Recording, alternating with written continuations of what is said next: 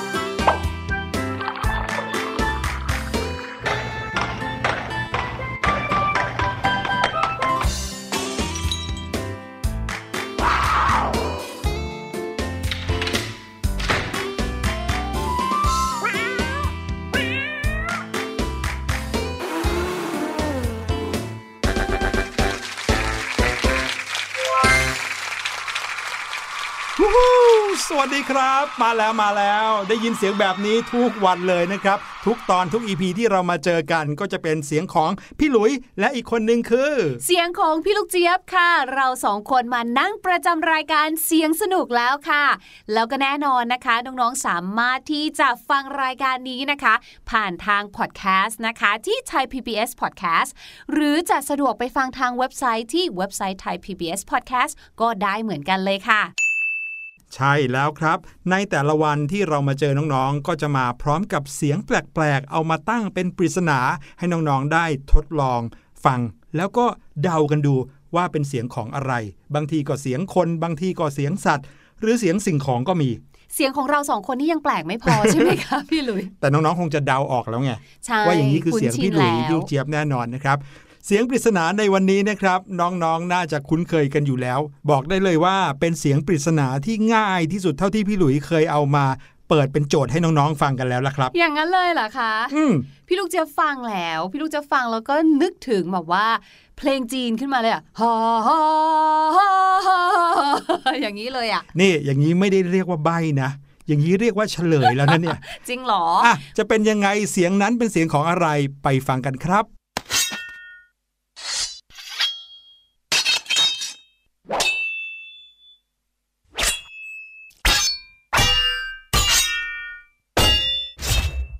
เป็นยังไงครับน้องๆ เสียงนี้คุ้นเคยกันหรือเปล่า โดยเฉพาะอย่างยิ่งเดี๋ยวพี่ลูกเจี๊ยบเป็นอะไรครับ ฟังเสียงนี้แล้วรู้สึกบาดเจ็บ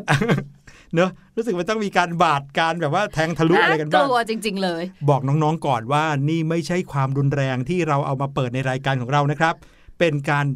ทำเสียงให้เหมือนเฉยใช่แล้อ่าวๆ แต่ว่าน้องๆฟังแล้วเดาว่าเป็นเสียงของอะไร ลองปรึกษากันในครอบครัวดูนะครับ แล้วเดี๋ยวเราจะกลับมาเฉลยกัน แต่ว่าตอนนี้ได้เวลาแล้วครับ ที่เราจะพาน้องๆไปหาความรู้รอบตัวกัน ใช่แล้วค่ะ แต่ว่าก่อนที่จะไปนะคะ วันนี้พี่หลุยแต่งตัวหล่อมากเลยอะพี่ลูกจะขอถ่ายรูปพี่หลุยก่อนได้ไหมคะ แน่นอนครับพี่ลูกเจี๊ยบหันมาแล้ว พี่ลูกเจี๊ยบก็กดชัตเตอร์ได้เลยครับอืมโอเคค่ะ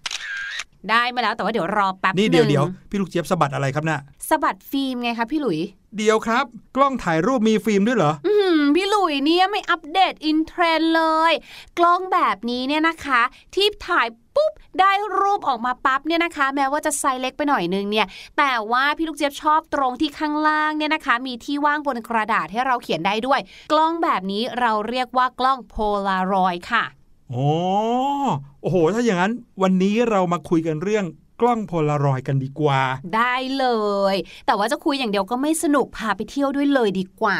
ดีครับ แน่นอนครับ การพูดถึงสิ่งประดิษฐ์ต่างๆ เราก็ต้องพาน้องๆ ย้อนเวลากลับไปสู่จุดเริ่มต้น จุดกำเนิดของการประดิษฐ์ของชิ้นนั้นกันเลย ถ้าน้องๆพร้อมแล้ว ไปกันเลยครับ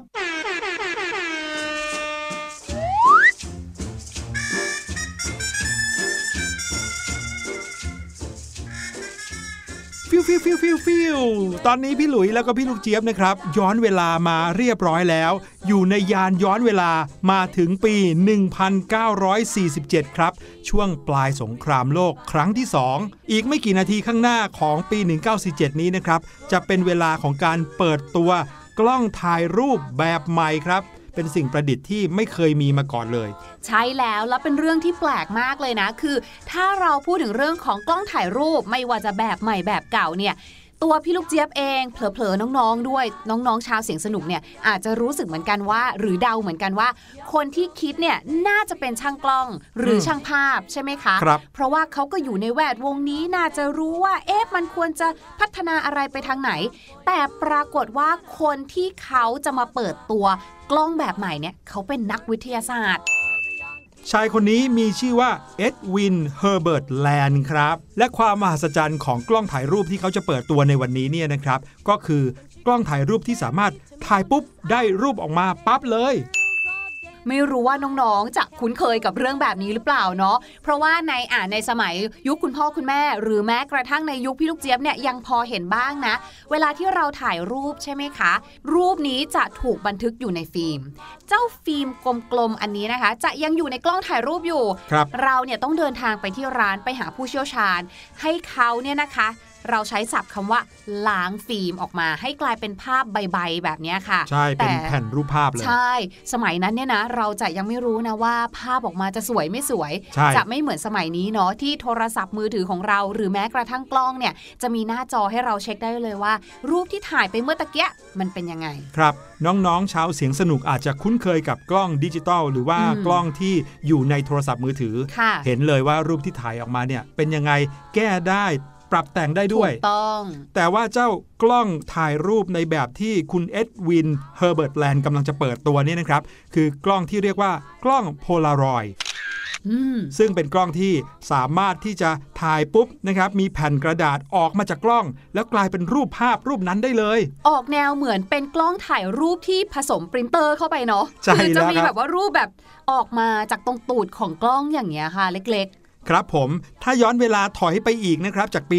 1947 นี้นะครับมีช่วงเวลาหนึ่งที่คุณเอ็ดวินเนี่ยเขาเจอกับเหตุการณ์ที่ทำให้เขาปิ๊งไอเดียขึ้นมา ก็คือลูกสาวของคุณเอ็ดวินเนี่ยถามเขาว่า คุณพ่อคุณพ่อ ทำไมถ่ายรูปแล้วเนี่ย หนูไม่ได้รูปเลยล่ะทำไมต้องรอให้มีการไปล้างรูปอีกล่ะๆเด็กอะเนาะตามความรู้สึกเด็กคงอยากจะเห็นไงว่า เอ๊ะที่คุณพ่อให้แบบว่าทำท่ากระต่ายหน่อยซิอะไรอืมหน่อยซิเนี่ย มันออกมาเป็นยังไง ใช่แล้วครับอืมคุณเอ็ดวินก็ปิ๊งไอเดียตั้งแต่ตอนนั้นเลยว่า เอ๊ะ ทำไมเราไม่ประดิษฐ์กล้องถ่ายรูปที่สามารถได้รูปออกมาเลยล่ะ นั่นนะสิไม่น่าเชื่อเลยเนาะว่า จากนักวิทยาศาสตร์นะคะ จะมาเป็นนักประดิษฐ์กล้องถ่ายรูปเนี่ย ใช่แปลว่ามันจะต้องมีอะไรที่เกี่ยวกับสารเคมีแน่ ๆ เลย เพราะว่าคุณแอดเวนเนี่ยนะคะเขาเองเนี่ยก็เหมือนจะจบทางด้านของเคมีมาเหมือนกันนะคะ จากมหาวิทยาลัยฮาร์วาร์ดค่ะ เป็นไปได้ว่าเขาอาจจะใช้วิชาเคมีที่เรียนมาเนี่ยแหละ มาประดิษฐ์ฟิล์มมาอะไรแบบนี้ไหมพี่หลุย ใช่ครับเขาลงทุนศึกษาอย่างจริงจังเกี่ยวกับทฤษฎีหนึ่งที่มีชื่อว่าการ polarizing ครับ ซึ่งการ polarizing เนี่ยแปลง่ายๆ ก็คือการกรองแสงนั่นเองอ๋ออมเขาเชื่อว่าถ้าเกิดว่าแสงเนี่ยนะครับสามารถกรองผ่านเข้ามาในอุปกรณ์กล้องที่จับภาพได้เนี่ยแล้วก็บันทึกลงไปในแผ่นกระดาษได้ทันที มันก็น่าจะได้รูปออกมาทันทีเขาลงทุนประดิษฐ์อยู่โอ้โหคลุกอยู่หลายปีเลยนะครับ แต่ในช่วงแรกของการประดิษฐ์กล้องเนี่ยก็ยังไม่สามารถได้กล้องถ่ายรูปแบบโพลารอยด์นี้ออกมาได้ ใช่ แล้วรู้ไหมคะว่าตอนที่เขาทำเรื่องนี้เนี่ยนะคะ ที่พี่หลุยบอกว่าเขาเนี่ยคิดค้นเรื่องของการ polarizing ขึ้นมาเนี่ยเขาเนี่ยนะคะได้มีการไปแอบทำด้วยนะ คือจะเล่าให้ฟังแบบนี้ อันนี้ก็แอบไปคุยกับคนแถวนี้มาเนาะเขาก็บอกว่าตอนนั้นค่ะ คุณเอ็ดวินแลนด์เนี่ยนะคะ อยู่ที่นิวยอร์กค่ะ เขาเนี่ยเหมือนที่พี่หลุยบอกเลย ได้คิดค้นฟิลเตอร์ ตอนนั้นเนี่ยราคาไม่แพงสักเท่าไหร่นะคะ แต่เจ้าฟิลเตอร์อันนี้มีความสามารถในเรื่องของการ polarizing แสงค่ะ เขาก็เรียกสิ่งนี้ว่าฟิล์มโพลารอยด์นั่นแหละ แต่ว่าตอนนั้นค่ะเขาเนี่ยขาดเครื่องไม้เครื่องมือของห้องปฏิบัติการที่เหมาะสมค่ะ มันก็เลยเกิดความยากลำบากในการสร้างสิ่งที่เขาเนี่ยต้องการขึ้นมาเขาก็เลยแอบเข้าไปในห้องปฏิบัติการที่มหาวิทยาลัยโคลัมเบียตอนดึก เพื่อใช้อุปกรณ์ของมหาลัยเพื่อทดลองค่ะอืมเสร็จแล้วด้วยความที่เขาเป็นลูกศิษย์เนาะของ Harvard University ใช่ไหมพอเขาแอบเข้าไปในมหาวิทยาลัยโคลัมเบียปุ๊บใช่ไหมเขาก็ย้อนกลับไปค่ะที่ Harvard ไปพัฒนาฟิล์มต่อจนสำเร็จค่ะครับเชื่อหรือไม่ว่าตอนนั้นเนี่ยเขายังเป็นนักศึกษาอยู่เลยนะ คือยังไม่จบยังไม่ได้รับปริญญาอะไรเลยค่ะ แล้วหลังจากที่เขากลับมาที่ Harvard ค่ะเรียนจบนู่นนี่นั่นแล้วเนี่ยเขาก็ได้ร่วมทุนกับจอร์จวิลไรท์ค่ะ ซึ่งเป็นอาจารย์สอนฟิสิกส์ที่มหาวิทยาลัย Harvard เนี่ยแหละค่ะ ก่อตั้ง laboratories หรือว่าเหมือนเป็น lab ทดลองในด้านนี้ขึ้นมาเลย เพื่อขายเทคโนโลยีทางด้าน polarize ของเขา คือเขาคงนึกออกว่าตอนนั้นน่ะทำไมมหาลัยเราไม่มีห้องทดลองที่พร้อม เราต้องแอบไปใช้ของมหาลัยอื่น ครับผมนี่ก็เลยทำให้เขากลายเป็นคนที่เป็นผู้เชี่ยวชาญทางด้านการผลิตสิ่งที่เกี่ยวข้องกับการกรองแสงต่างๆ เลยนะครับ ถึงแม้ว่าตอนนั้นกล้องถ่ายรูปที่เป็นกล้องโพลารอยด์เนี่ยจะยังไม่ได้ถูกประดิษฐ์ออกมา แต่ปรากฏว่าตอนนั้นเป็นช่วงเวลาของสงครามโลกครั้งที่2พอดีครับอืมเมื่อสงครามโลกครั้งที่2เกิดขึ้น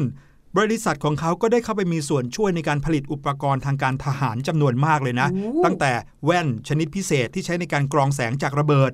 หรือว่ากล้องส่องที่มองเห็นในความมืดอืมไปจนถึงการพัฒนาความสามารถของเครื่องบินสอดแนม โอ้โห เรียกได้ว่าเข้าไปมีบทบาทตรงนี้เยอะมาก นั่นก็เลยทำให้บริษัทของเขาที่ชื่อว่าบริษัทโพลารอยเนี่ยขยายตัวอย่างรวดเร็วเลยนะครับ เพราะว่าผลงานโดดเด่นมาก หลังจากสงครามสงบลงแล้วเนี่ยแหละครับ มาจนถึงวันนี้นะครับ 21 กุมภาพันธ์ 1947 ครับ ที่เราย้อนเวลากันมานี้ ก็ถึงเวลาของการเปิดตัวกล้องถ่ายรูปที่สามารถถ่ายปุ๊บ ได้ภาพออกมาปั๊บหรือว่ากล้องโพลารอยด์นั่นเองครับ ใช่แต่ว่าพี่ลูกเจี๊ยบชอบชื่อมากๆเลยค่ะ จริงๆแล้วเราคุ้นเคยกับคำว่ากล้องโพลารอยด์เนาะแต่ว่า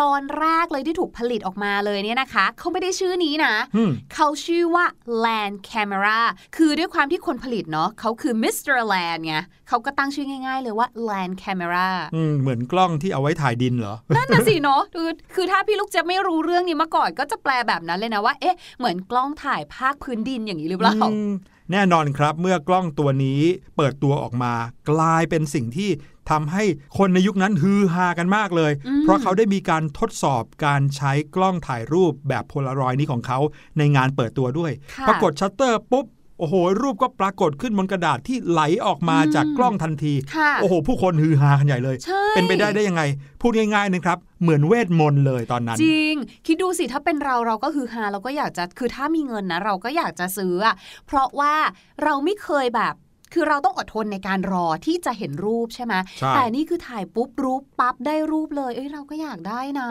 ครับผมหลังจากที่เขาเปิดตัวเทคโนโลยีอันนี้แล้วเนี่ยนะครับยังต้องใช้เวลาอีก 2 ปีครับ ถึงจะสามารถผลิตกล้องตัวแรกออกมาจำหน่ายในท้องตลาดได้ ซึ่งก็มีราคาสูงพอสมควรนะครับ ตอนนั้นก็มีบรรดาเศรษฐีที่เขาเนี่ยซื้อได้แล้วก็เอาไปใช้กันโดยทั่วไปเลย หลังจากนั้นนะครับบริษัทของเขาก็ผลิตกล้องชนิดนี้ออกมาขายกันได้อย่าง แพร่หลายมีผู้คนใช้เยอะมาก จนกระทั่งเริ่มขยับขยายไปสู่การคิดค้นกล้องวิดีโอแล้วครับอือืมมแต่ว่าเป็นที่น่าเสียดายครับว่ากล้องวิดีโอในแบบของมิสเตอร์เอ็ดวินแลนด์คนนี้เนี่ยนะครับมีเทคโนโลยีในแบบเฉพาะของเขาเอง ซึ่งตอนนั้นบังเอิญบังเอิญนะครับ มีเทคโนโลยีของกล้องวิดีโอเทป ที่กำลังเป็นที่นิยมอยู่พอดี เอาเหรอ เออ ก็เลยทำให้เทคโนโลยีของเขาในการผลิตกล้องถ่ายภาพเคลื่อนไหวเนี่ยไม่สามารถสู้แบบกล้องวิดีโอเทปได้อ๋อนั่นก็เลยทำให้ยอดขายไม่เป็นที่พอใจของเขานะครับอืมแล้วก็นอกจากนั้นแล้วก็ยังขาดทุนด้วยขาดทุนมากเลยเพราะว่าลงทุนไปเยอะมากกับอุ๊ยโปรเจกต์นี้าสงสารจังใช่แล้วครับ หลังจากที่ขาดทุนต่อเนื่องนานเข้านานเข้านะครับ ตัวเขาก็ถูกโหวตให้ออกจากบริษัทตัวเอง อ้า วอืมโดยคณะกรรมการของบริษัทนี่แหละครับ บอกว่าเขาไม่สามารถทำกำไรให้บริษัทได้อีกต่อไปแล้ว และเมื่อบริษัทนี้นะครับไม่มีเขาแล้ว ก็เลยทำให้บริษัทต้องปิดตัวลงในเวลาต่อมาครับโอ้ยอุ้ยแอบนึกถึงสตีฟจ็อบนิดๆอะอืมมีความคล้ายนะ ใช่ใช่ใช่แต่ว่าสุดท้ายนะ มีอยู่ช่วงหนึ่งนะครับ ที่กล้องโพลารอยด์เนี่ยเนื่องจากบริษัทปิดตัวลงแล้ว ก็เลยไม่มีใครผลิตกล้องชนิดนี้ออกมาอีกแล้ว เพราะว่ากล้องฟิล์มก็ยังเป็นที่นิยม กล้องดิจิตอลก็มีเข้ามาเพิ่มขึ้นนะครับ แต่วันดีคืนดีก็มีกลุ่มนักลงทุนกลุ่มหนึ่งนะครับ ที่เขาบอกว่า เอ๊ะคนที่น่าจะอยากได้กล้องชนิดนี้เป็นของเล่นเนี่ยนะครับ ถ่ายปุ๊บได้รูปปั๊บน่าจะยังพอมีอยู่นะ ก็เลยมีคนที่เขาพัฒนาขึ้นมาใหม่ แล้วก็กลายเป็นที่นิยมอย่างทุกวันนี้นะครับ แต่ว่าตอนนี้ค่ะพี่หลุยพี่ลูกเจี๊ยบอยากไปเข้าคิวดูบ้างอะว่า กล้องโพลารอยด์ตัวแรก ๆ ของโลกเนี่ยมันเป็นยังไงไหนๆเราก็มาตรงนี้แล้วอะใช่ใช่ใช่ในระหว่างที่เราไปดูเนี่ยให้น้องๆไปฟังเพลงกันก่อนดีกว่านะครับอืมแล้วก็ให้เวลาพวกเรากลับบ้านจะได้กลับไปเจอกับน้องๆพร้อมคำศัพท์ภาษาอังกฤษจากเพลงที่ได้จากเพลงเพลงนี้ครับ แตกดังเปาะ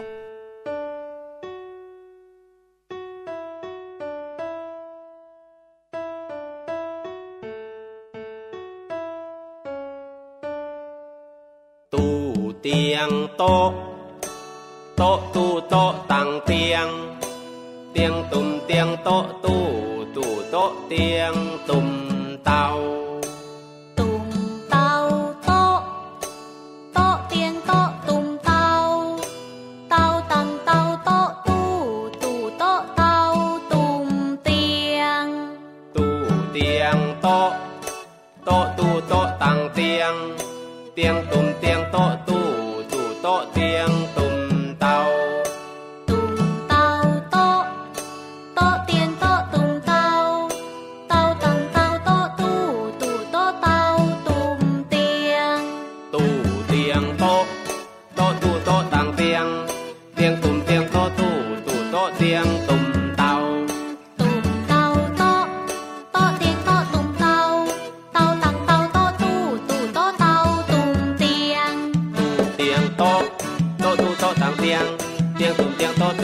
多听多。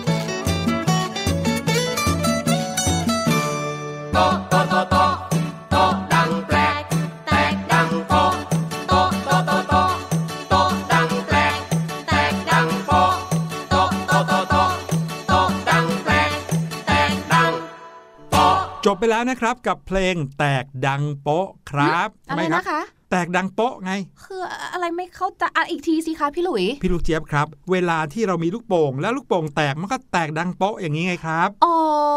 โอ้ยพี่ลูกเจี๊ยบอะได้ยินไม่ค่อยชัดเลยอะค่ะ ช่วงนี้เนี่ย มีอะไรไปอุดหูอยู่ล่ะครับ สงสัยค่ะ แต่ว่าก็ว่านะเวลาที่เราคุยกันเองเนี่ยนะคะ แล้วเราได้ยินไม่ชัดใช่ไหมหรือว่าไม่ชัวร์อย่างเงี้ย เราก็มักจะถามนะว่า อะไรนะ แต่ว่าในภาษาอังกฤษล่ะพี่หลุย ภาษาอังกฤษก็ what อย่างนี้ไง ต้องขึ้นเสียงสูงอย่างนั้นเลยใช่ไหมใช่ what อันนั้นดูเหมือนแบบว่าพูดอะไรไม่เข้าใจจริงเหรอใช่ไหมคะ หรือบางคนนะคะ อาจจะใช้คำว่า again เออ can you repeat that again อืมซึ่งบอกเลยนะคะว่าไม่ถูกต้องเลย อ้าว อย่างแรกเลยนะคำว่า repeat เนี่ยมันแปลว่าซ้ำอีกที ใช่ไหมถูกคำว่า again ก็แปลว่าอีกทีอืมดังนั้นมันเหมือนซ้ำซ้อนกันอ๋อเราก็จะไม่ใช้นะคะครับอืม ก็คือ repeat again คือช่วยซ้ำอีกซ้ำอีกได้ไหมอย่างนี้เหรอ อะไรแบบนั้นนั่นเอง ทีนี้ค่ะ น้องๆ รวมไปถึงพี่หลุยเนี่ย ลองย้อนอดีตไปสิคะ สมัยที่ยังเรียนอยู่หรือว่าช่วงเวลาเรียนอยู่ในห้องเรียนภาษาอังกฤษอะค่ะ จะมีคำอยู่คำหนึ่งที่คุณครูเคยบอกเราเอาไว้ว่า ถ้าเราเนี่ยนะ อยากจะให้ใครพูดซ้ำอีกที หรือเวลาที่เราอยากจะถามว่าฮะอะไรนะคะ อย่างเงี้ยค่ะอืมเป็นคำที่บอกก่อนนะคะว่าไม่ใช่ excuse me คำนั้นคือคำว่าอะไร พี่หลุยจำได้ครับ คุณครูภาษาอังกฤษชาวอินเดียของพี่หลุย จะบอกว่า beg your pardon อ่า beg your pardon ก็คือคำว่า pardon หรือ I beg your pardon นะคะ ใช้ได้นะคะทั้งสองอันเลย ไม่ว่าจะเป็น pardon แต่อย่าลืมนะ เป็นคำถาม เพราะเหมือนภาษาไทยเราก็จะเป็นคำถามว่า ฮะ อะไรนะ เสียงจะสูงนิดนึง ใช่ไหมดังนั้นในภาษาอังกฤษค่ะ pardon I beg your pardon นะจะเป็นแบบนี้นะคะ แต่บอกก่อนค่ะ ไม่ว่าจะเป็น pardon หรือว่า I beg your pardon เป็นคำที่เป็นทางการมากเลยนะ เอาเหรอ ใช่ ดังนั้นนะคะ ถ้าเกิดว่าเราพูดกับเพื่อน พูดกับคนในครอบครัวหรือว่าคนที่สนิทอะ บางทีเราก็ไม่ต้องใช้ถึงคันว่า pardon I beg your pardon เพราะถ้าแปลเป็นภาษาไทย เช่น พี่ลูกเจี๊ยบถามพี่หลุยแบบเมื่อกี้ แล้วถ้าเป็นภาษาไทยนะ ก็จะเหมือนกับว่า ขอโทษนะคะ พี่หลุย พี่หลุยช่วยกรุณาพูดอีกทีได้ไหมคะอืมดูเป็นทางการเชียวถ้าเป็นเพื่อนกันก็จะไม่ได้พูดแบบนี้อยู่แล้วนั่นน่ะสิใช่ไหมถ้าเป็นเพื่อนกันนะคะ เราอาจจะใช้สั้นๆ ง่าย ๆ ก็ได้ค่ะว่า come again come again ใช่ ก็ไม่ได้แปลว่าช่วยกลับมาอีกทีได้ไหม เป็นสำนวนนะคะ come again ก็คือ ไหนพูดใหม่สิ พูดอีกทีสิ หรือแม้กระทั่งนะคะ you were saying you were saying หรือก่อนหน้านี้ที่พี่หลุยใช้คำว่า what ได้เหมือนกันนะคะ you were saying ก็แปลว่า เมื่อกี้เธอว่าไงนะ พูดว่าไงนะ ใช่แล้วค่ะ นอกจากนั้นนะคะก็ยังมีประโยคเก๋ๆอีกมากมายเลยค่ะ ที่พี่ลูกเจี๊ยบอยากนำมาฝาก ทั้งชาวเสียงสนุกของเรา รวมไปถึงพี่หลุยด้วยนะคะ เช่น sorry I didn't catch that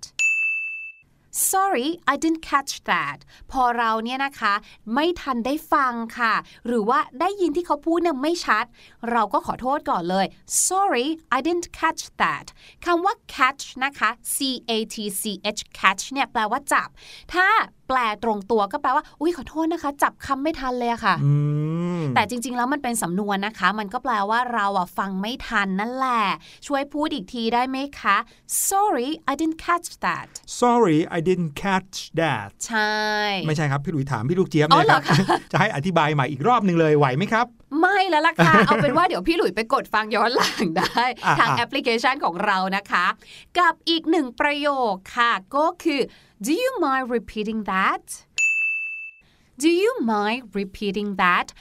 การขึ้นต้นประโยคนะคะว่า do you mind เนี่ยค่อนข้างจะเป็นประโยคสุภาพอยู่เหมือนกันนะครับเพราะเราเนี่ยต้องการที่จะขอเหมือนขอความช่วยเหลือเขาอะดังนั้น do you mind repeating that เนี่ยก็คือเออขอโทษนะ จะรังเกียจไหมคะ หรือว่าจะเป็นอะไรไหมถ้าจะให้พูดซ้ำอีกสักรอบอะค่ะอืมจะใช้เมื่อเราเนี่ยจะไปรบกวนคนอื่นเขาครับเช่น พี่ลูกเจี๊ยบเนี่ยอยากจะให้พี่หลุยเนี่ยช่วยปิดประตูให้หน่อยพี่ลูกเจี๊ยบขี้เกียจลุกไปอย่างเงี้ยพี่ลูกเจี๊ยบก็จะบอกว่า do you mind closing the door อย่างเงี้ยค่ะ ก็จะใช้ do you mind เหมือนกันเพราะว่าพี่ลูกเจี๊ยบเนี่ยจะรบกวนพี่หลุย อืมหือถ้าแปลเป็นภาษาไทยเนี่ย ตรงตัวก็คือว่าคุณจะรังเกียจไหมถ้าใช่หรือว่าช่วยกรุณาปิดประตูให้หน่อยได้ไหมอย่างเงี้ยค่ะครับมาถึงอีกหนึ่งประโยคค่ะ ถ้าเกิดใครนะคะ บอกว่าหนูคุ้นเคยกับคำว่า repeat นะหนูอยากจะใช้คำว่า repeat มันไม่มีประโยคไหนเลยเหรอคะ ที่หนูจะใช้ได้เนี่ยมีค่ะ ก็คือง่ายๆเลย can you repeat that for me please ช่วยพูดซ้ำอีกทีจะได้ไหมคะ หรืออันนี้พี่ลูกเจี๊ยบชอบใช้ค่ะ เวลาที่ฟังใครอธิบายหรือว่าพูดอะไรแล้วพี่ลูกเจี๊ยบตามไม่ทัน I'm lost please repeat ง่ายดีนะครับ ง่ายดีนะอันเนี้ยตรงตัวด้วยโอเค ขอบคุณพี่ลูกเจี๊ยบมาก ๆ เลยนะครับ ตอนนี้ได้เวลาที่เราจะมาเฉลยเสียงปริศนากันแล้วล่ะครับ เดี๋ยวเราไปฟังกันอีกสักทีหนึ่งก่อนจะกลับมาเฉลยกันครับ